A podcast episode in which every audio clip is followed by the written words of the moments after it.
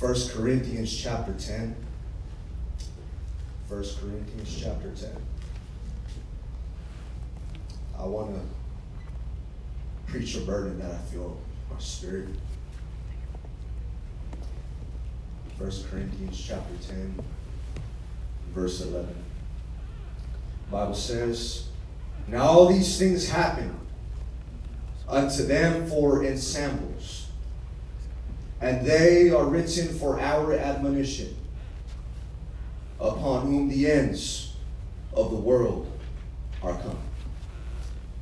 This afternoon, I want to preach on the world's greatest revival, the rapture of the church. The rapture. Let's lift our hands just one more time and let's ask God to have His way in this atmosphere in the name of the Lord Jesus Christ. God, we come before you once again, Almighty God. We need you more than ever before, God. I need you at this very moment. I pray in the mighty name of Jesus that you would move upon us, God, in the name of Jesus Christ. I pray, Almighty God, that you would change hearts, change minds, change souls. Change us, God. We, we want to be transformed. We want to be equipped. Equip your church today, Almighty God, to do what you desire for us to do in these last days, Almighty God. We trust in you. We seek after you in the mighty name of the Lord Jesus. We love you in Jesus' mighty name. Let's give God a hand clap of praise.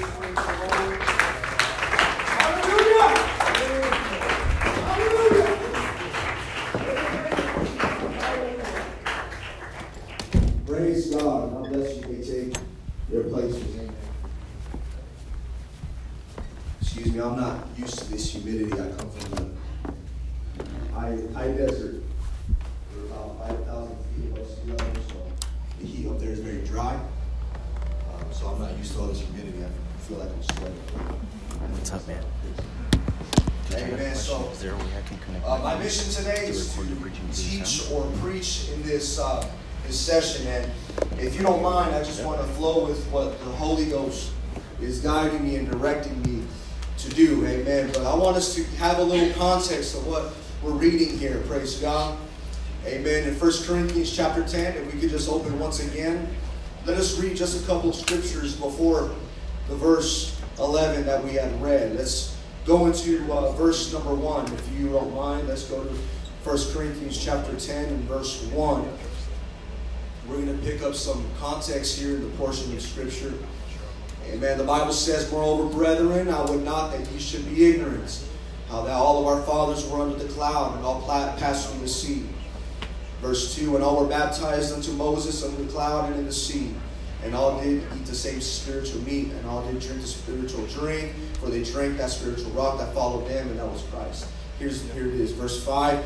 But with many of them God was not pleased, for they were overthrown in the wilderness. Praise the Lord. So here we understand in the context of the portion of this scripture that there was the, uh, the, the, the elders of the former generation that was walking under uh, the leadership or the pastoral ministry of Moses, the prophet Moses, that we know as the deliverer of the children of Israel. Praise God. And we understand that this generation, the Bible says, that they went ahead and they ate and they drank and they made merry, praise God. And they actually also gave themselves to fornication and other types of sins. And they, they, they went ahead and they did not obey the voice of God. And they began to continually do things that the Bible says in verse 5 that they were displeasing God. Amen. They were not pleasing God in their lifestyle. They were being uh, unfaithful to the voice of God, unfaithful to the things of God. They did not want to walk under the subjection of the voice of the man of God during, the, during that time. They tempted Christ, they murmured, and they did these things for our admonition. The Bible says that they were examples for us, praise God, that they were examples for us. And it's telling us that it doesn't matter the generation before you or their failures, the things that they had done. And I'm just going to pause here and tell you right now it doesn't matter the failures that you have committed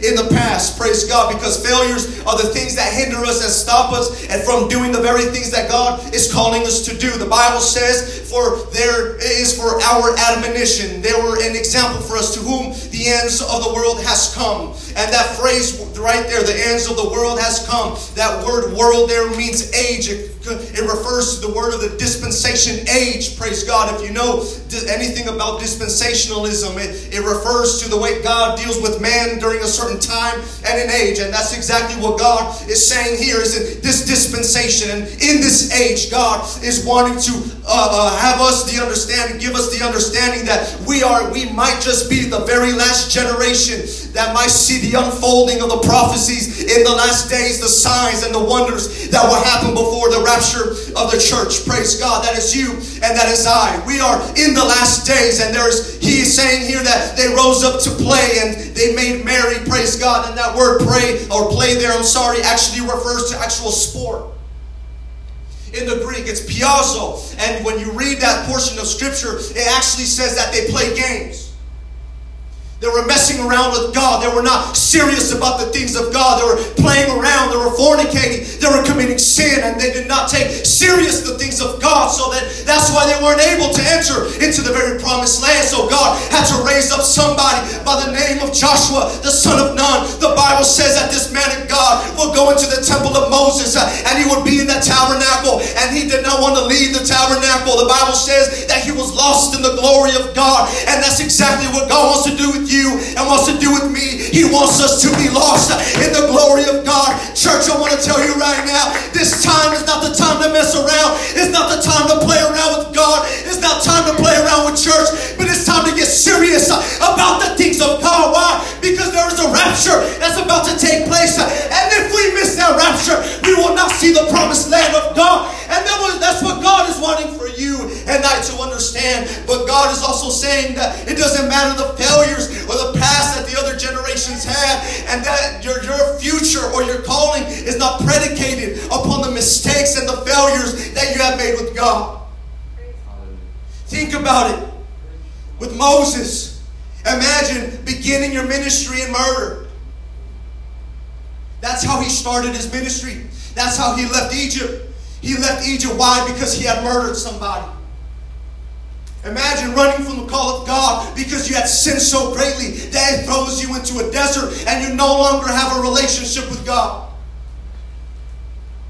And this is exactly what God wants them to understand is that it doesn't matter the failures that you have committed in the past, that God is still seeking for a generation that is rapture ready, that is an urgency in their spirit and in their soul. And He's wanting you to understand you still have a calling of God, you still have an anointing. It's never too late to be able to grab hold of the things that God has for you. Praise God. All right. What about with David? He lusted, committed fornication, committed adultery, murdered another man. But the Bible says that as soon as he realized that he had committed that sin, after the prophet came and spoke to the very man of God, the very king, and this is exactly, I think, what our generation needs to know as a generation of preachers that this man should have died. Actually, the prophet should have died before David. He said, You're the man. You committed this sin and you did this wrong. He was legal and legal right. He should have died. But we need men of God and women of God that will say, Thus saith the Lord, regardless if it costs your life, regardless if it costs anything, that we need to put priority in the things of God in our life. And it astounds me that after he had failed according to the law, we all know the story, that he should have died. He should have been stoned by the very nation of Israel. He should have been stoned by the elders, and he should have been made an example that you should not commit this type of sin and allow it to enter into the very kingdom of God. But then the Bible says that when this man David, when he had sinned, he had came before God in repentance and he began to snot and cry. And then we see how God came down from the very celestial of heaven and he came and picked up this man David and he returned the word of the Lord when he said, Thou shalt not die, the prophet. He should have died according to the law. He should have been stoned, made an example well, because he knew how to repent and he knew how to apply the blood upon his life. I'm telling you, there's nothing more powerful than the blood of Jesus Christ. Right. There's a generation that knows how to repent from their sins. And I'm not talking about a cycle of repentance. I'm talking about really crucifying yourself and laying yourself at the altar. See, many, many of us are living under defeat because we truly don't know how to repent. And it's a part of our message as apostolics repent and be baptized in the name of Jesus Christ for the remission of sins and, and be filled with the power of the Holy Ghost, with the gift of the Holy Ghost. But yet, we don't even know how to truly make the first decision. It's repentance. So instead of going from glory to glory and seeing the power of God demonstrated in our lives, we go from repentance to repentance to repentance and continue to be defeated under the very enemy, the hand of the enemy. That's good. That's good. You see, because repentance is a conscious decision that we need to make. It's not a feeling. It's not a moving of what you think you should just make or something you should just do, but it's actual conscious decision that you're supposed to make when you come to God and after you fail and after you. And it's beautiful how this man, David, knew how to repent. He came before God and said, God, I need to be forgiven. And he went into a fast. He began to mortify the deeds of the flesh. And you know what astounds me? Is that the very woman that he continued his life with, that he committed adultery with, God killed his son. And what astounds me is that after that, after the Bible says the Bible says that he gave birth to Solomon, the Bible says, and he loved Solomon. How in the God gonna love a failure that a man and a woman made?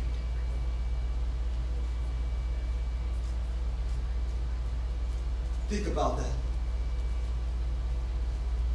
The Bible says that he loved Solomon, that the Lord loved Solomon. But this is the same child that's replacing the child prior to their failure, and this is the, the, the exact same situation, but the true matter of it is because he knew how to repent, and when he had repented, God still loved the failure and was able to make all things work together for the good. And he became the wisest man. God began to use him and establish the kingdom of Israel under the hand of Solomon. This is not even in my notes. I'm just wanting to flow with the Holy Ghost and be able to minister what I feel in the Spirit because I believe some of us are not really living to the potential that we can live in is because we simply cannot get over the failures of the past and we cannot get over the failures of our generations before us. And we say god it's impossible. My father was a drug addict or he was an alcoholic. My mother she, she did such and such thing or my grandpa he did such and such thing. I cannot do the same thing. Why? Because god i can i cannot live for you. I cannot serve you. I cannot live up to the potential that you have in store for me because of the failures that i've committed and the failures that i've seen in the past generations So that God is actually calling you out by name. And yesterday, as Brother, Brother, Brandon's, Brother Brandon was ministering the Word of God, and he typified the generation of today as Lazarus when he was in the tomb. And the Bible says that God called the name of Lazarus and he rose him up out of that tomb. But here's the thing that astounded me, Brother, Brother, Brother Brandon, is that the Bible says that he told the woman to roll away the stone. And after they had rolled away the stone, he said, Take off the very garments that are on him. And after they removed the garments and after they rolled away the stone, then he was able to raise them up from the dead. What does that tell you? What does that tell me? Is that there's actual certain things that we must do in this day and hour. We need to repent. We need to consecrate. We need to pray. We need to fast. We expect God, God to do the miracles, the signs, and the wonders, but us actually truly making the sacrifice and paying the price and doing what we need to do before God can actually do the miracle. So that we're confused because God doesn't do the things that He used to do in the past generations and, the, and in the early church, but yet the Bible shows us that they didn't even have much to live in. That they gave up so many things. They sacrificed, they paid a price, they, they consecrated, they separated themselves from the things of the world. How in the world is God going to pour out His Spirit and do miracle signs and wonders in a generation that's acquainted to the things that limit God from doing the very things calling us to do? We need to roll the stone away of carnality. That's good. We need to roll the stone away of prayerlessness. We need to roll the stone away of the things that mingle us with the things of the world.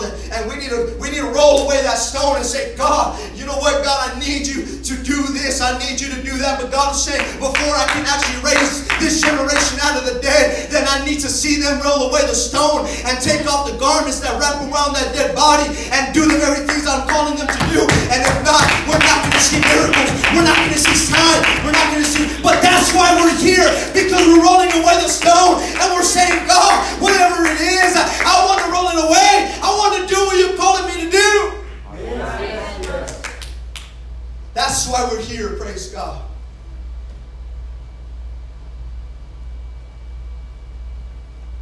I don't know where Brother David at is at. I don't know how much time I have. But I just want to move with what God has, has put in my spirit. We are that generation of whom the ends of the world has come.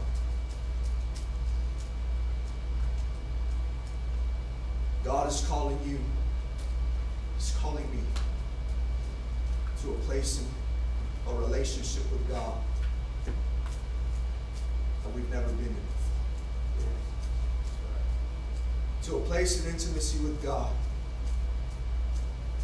that you've never seen before. A place where you can be in solitude and in communion with the Holy Ghost like you never have before.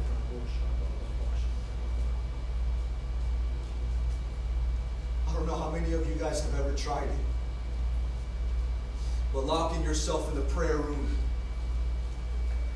overnight and saying, God, I'm not going to leave this place until you until you do something with me. I'm not going to leave this place until you truly change me, and you truly transform me. I remember a time when I was in prayer and I, I was in a place where God was really compelling me to pray. And literally, I felt the taste of food leave my mouth, leave my mouth, and I didn't want to eat no more. I felt, in a sense, like I was depressed, and I didn't want to. I didn't want to be around anybody. I didn't want to eat. I didn't want to do things that I usually do. I didn't want to hang around with people. And I, I was kind of confounded. I was confused in my mind because I didn't know why I was feeling this way. But then I came across a scripture in the book of Lamentations. The Bible says that, that, the, that the young man sits in silence when it's heavy upon him.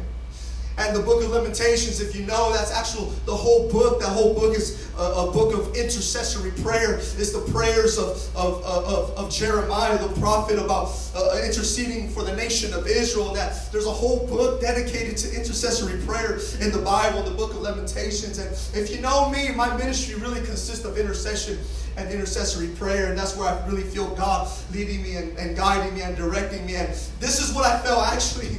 I was talking to somebody over the phone, and I'm going to be kind of transparent with y'all right now. Is, is that I was talking uh, uh, on the phone with one of my really good friends. You guys will actually meet him later on in this conference. His name is Jesse Cornell. I was talking to him on the phone, and this was just about two weeks ago.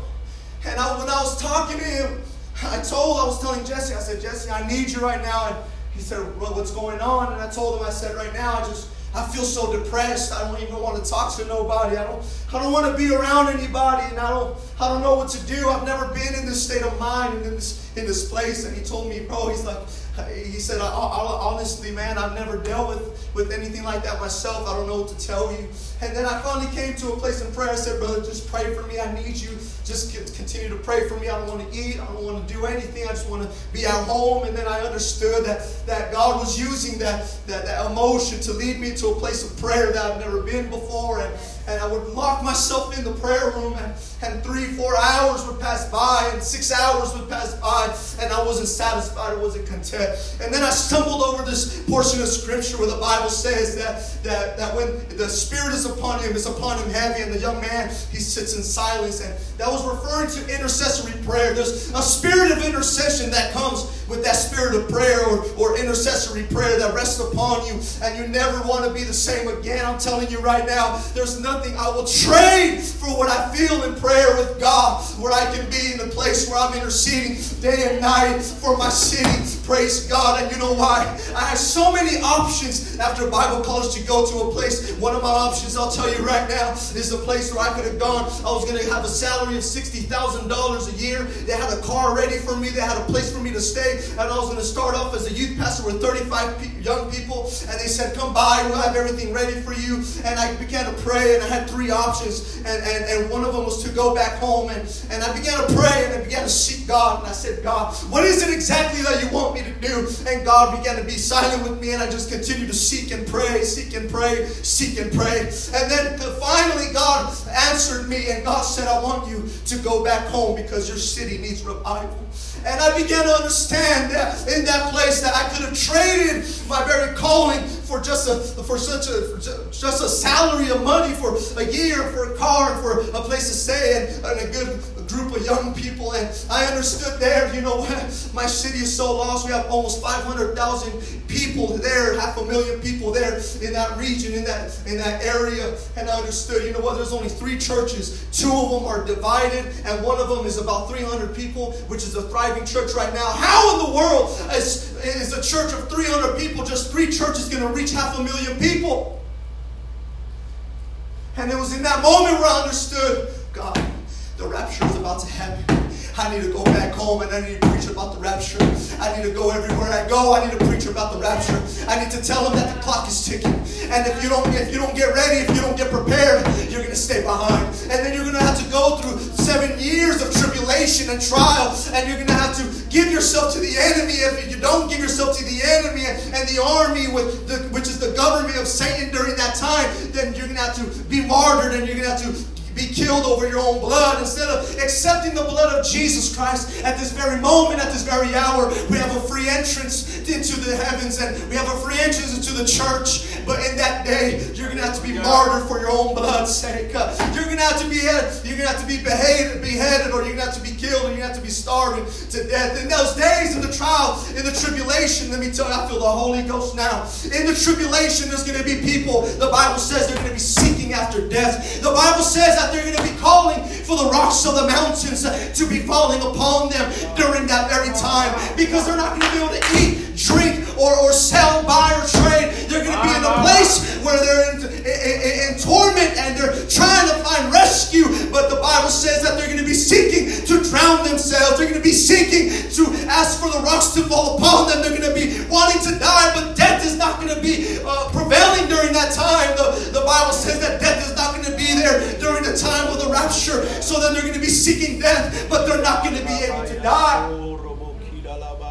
I don't know about you, but this burdens me for my city. This burdens me for my family. I have brothers and I have sisters that are lost and on their way to hell. And if God were to come here today, my family would stay. My family would not be seeing God. They'll be having to go through a trial and a tribulation for seven years.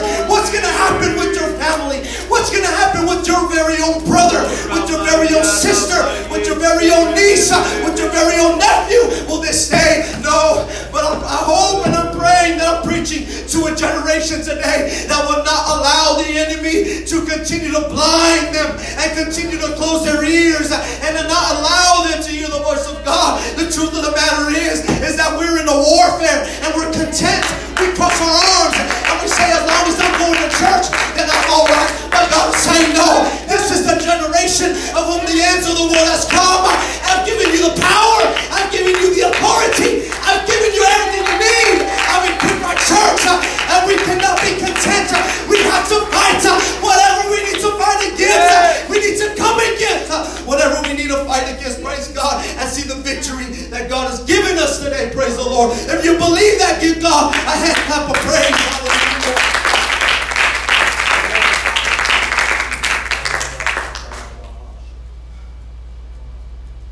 My sister called me about two months ago. She to Oregon. And we began to have a very close relationship uh, during the time that she had moved. And we were talking, and she had told me, she said, Nelson, you don't know the hard the hardship that that I've had to go through here in Oregon. My, if you understand, my sister, she she loves God, but she's backslidden. She she had a heart for worship. She had a, a desire to seek God, but then the things of this world took my sister out of the church and plucked her out. And she, when we were having this conversation, and she, she has a, a daughter, and her name is Celeste, and she's one of my favorite. I love that little girl so much, and we were we were we were talking, and and she was telling me, Nelson, you don't know even the hardship that I've been having to go through here the past few months when I was first living here. She said, Nelson, I wouldn't even have money to buy toilet paper for me and my daughter and, and my husband, he was uh, without a job during the time, so we didn't even have toilet paper, and, and we, it was just such a struggle, Nelson. I could even buy food, and when I had taken my daughter to Walmart, when we did have just a little bit of money, my, my daughter would walk by and she'd grab this toy, and she would tell me, she said, she said, Mom, I want this. And, and my sister would look at her and she, with tears in her eyes, she would, she would look at her and she would say, No, I can't buy that for you right now. She said, she said, Nelson, she said, I felt so wrong. I felt so bad. I wasn't able to give her something. I would go home and cry and weep and, I would ask God to, to just bless me and, and, and, give me just a little bit of money. That way I can see my daughter just somewhat happy. She's the only child and she's lonely and she doesn't even have so many toys to play with when, when, uh, uh, uh, when she's alone. And, and she began to tell me this stuff and I felt the anointing of God hit me out of nowhere. And I told her, I said, if you go, if you're going through that right now, imagine how it's going to be during, during the tribulation. I said, I said, imagine during the time during the tribulation, before the rapture of the church, I told her, I said, imagine you're not going to be able to buy, the Bible says, buy, sell, or trade. You're going to be starving yourself, and you're going to be starving your family if you don't want to take the mark of the beast. And she said, Nelson, are you serious that I'm not going to be able to actually buy food? And if I want to buy food, then I'm going to have to take the mark of the beast? I said, Yes. I said, if you're going through that right now and you're suffering with that right now, you have an opportunity to come to God and say, God, forgive me. And, and I led her through that portion of, of, of uh, and that place of repentance. And, and she just kind of, it's just so hard for her to leave the world. It's so hard for her to leave the things of this world. And it bounds, it has bound her and has left her enchained and bound up. And she cannot loosen that grip of the enemy that he has on her. But I told her, imagine if you're going through that right now with your daughter. Imagine how much more worse it's going to be when you're going to have to see your baby girl starving and she's just going to be skin and bones and she's going to be weeping and crying to eat some food or just have a little drop of water.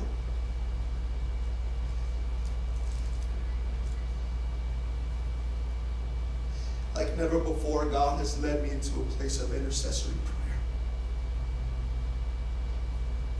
And this is what I had told David. On me tonight or today,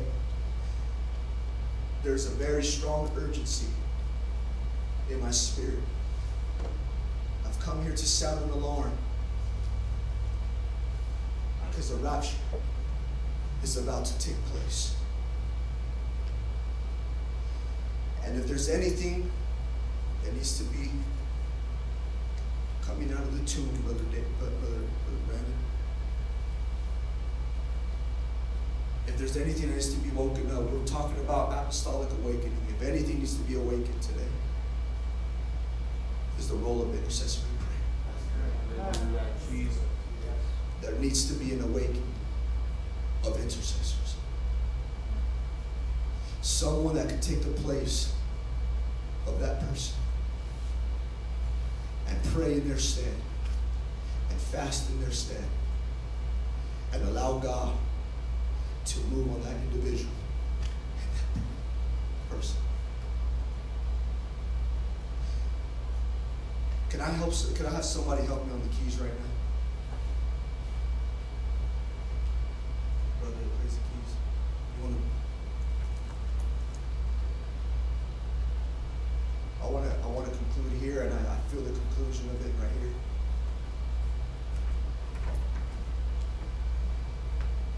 There's a powerful portion of Scripture in the book of Second Chronicles, chapter 16, verse 9. The Bible says, For the eyes of the Lord run to and fro throughout the whole earth to show himself strong on the behalf of them whose heart is perfect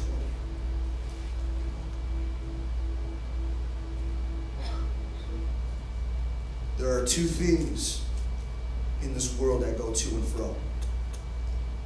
We see in the scripture that the Bible in the book of Job says that the, that Satan himself goes to and fro throughout the whole earth. Just trying to put a seed of temptation, trying to put a seed of bitterness and hatred, trying to sift out the people from the church. Sift them out of the church. Bitterness, past failures, and lies and deception. But then there's another portion of scripture here, like we just read, that the Bible says that, that the eyes of the Lord go to and fro throughout the whole earth. You know what astounds me is that I began to study that there's four things that the Bible says that God searches. The book of John, the Bible says that he might find faith on the earth.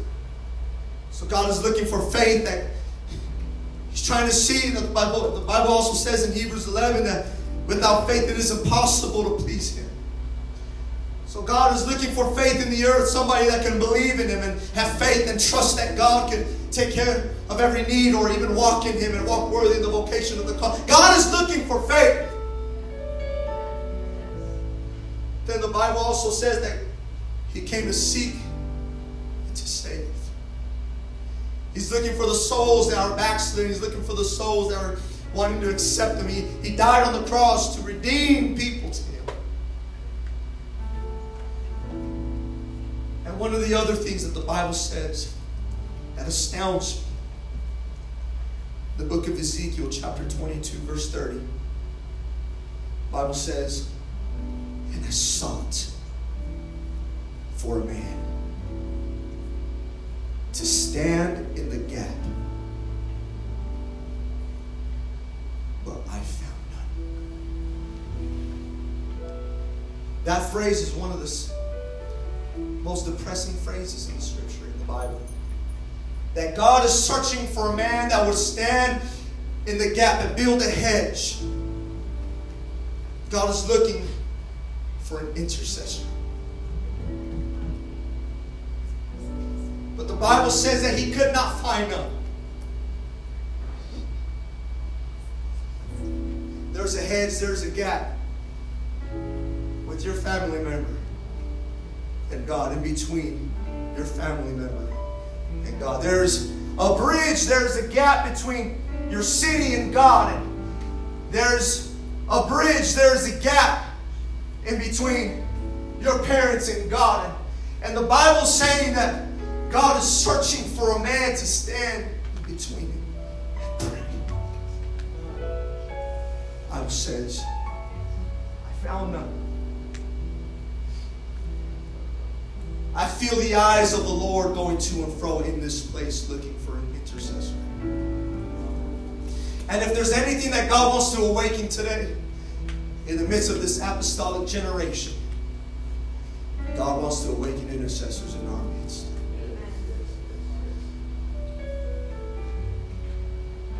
The role of intercessory prayer has to be the most powerful role in the kingdom of God. You might disagree with me, you might say I'm wrong, this, that, the other, but that's that's fine. I understand how God uses preachers and, and ministers and bishops and this and that and the other, but I am persuaded that God values an intercessor.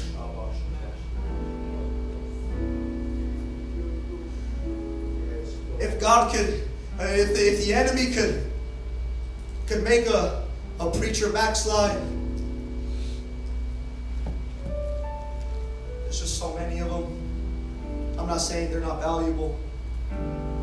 If he could get whatever other ministry, but the reason why I say they're so valuable is because there's only a few that truly know how to intercede. I'm not talking to come over here and come to the altar and say, God, touch my mom, touch my dad. I'm talking about you come and you lock yourself in the prayer room. and You come before God and you fall on your knees and on your face and your stomach begins to turn and you begin to lose your voice because you're speaking in tongues and you feel a birth in the spirit and you're praying so heavy in your spirit you feel something illuminate and you feel god begin to release you after five six hours of praying that's true intercessory prayer where you begin to travail something in the spirit and you know that god has done something family and the next day you begin to see the very unfolding of the power of intercessory prayer in your family praise god in your generation and in your city where you begin to see things unfold and God begins to touch and mold and shape and break and bend and do whatever. God will align things. God will move mountains. God will send angels. God will send preachers. God will do things that they are in the impossible. But He's looking for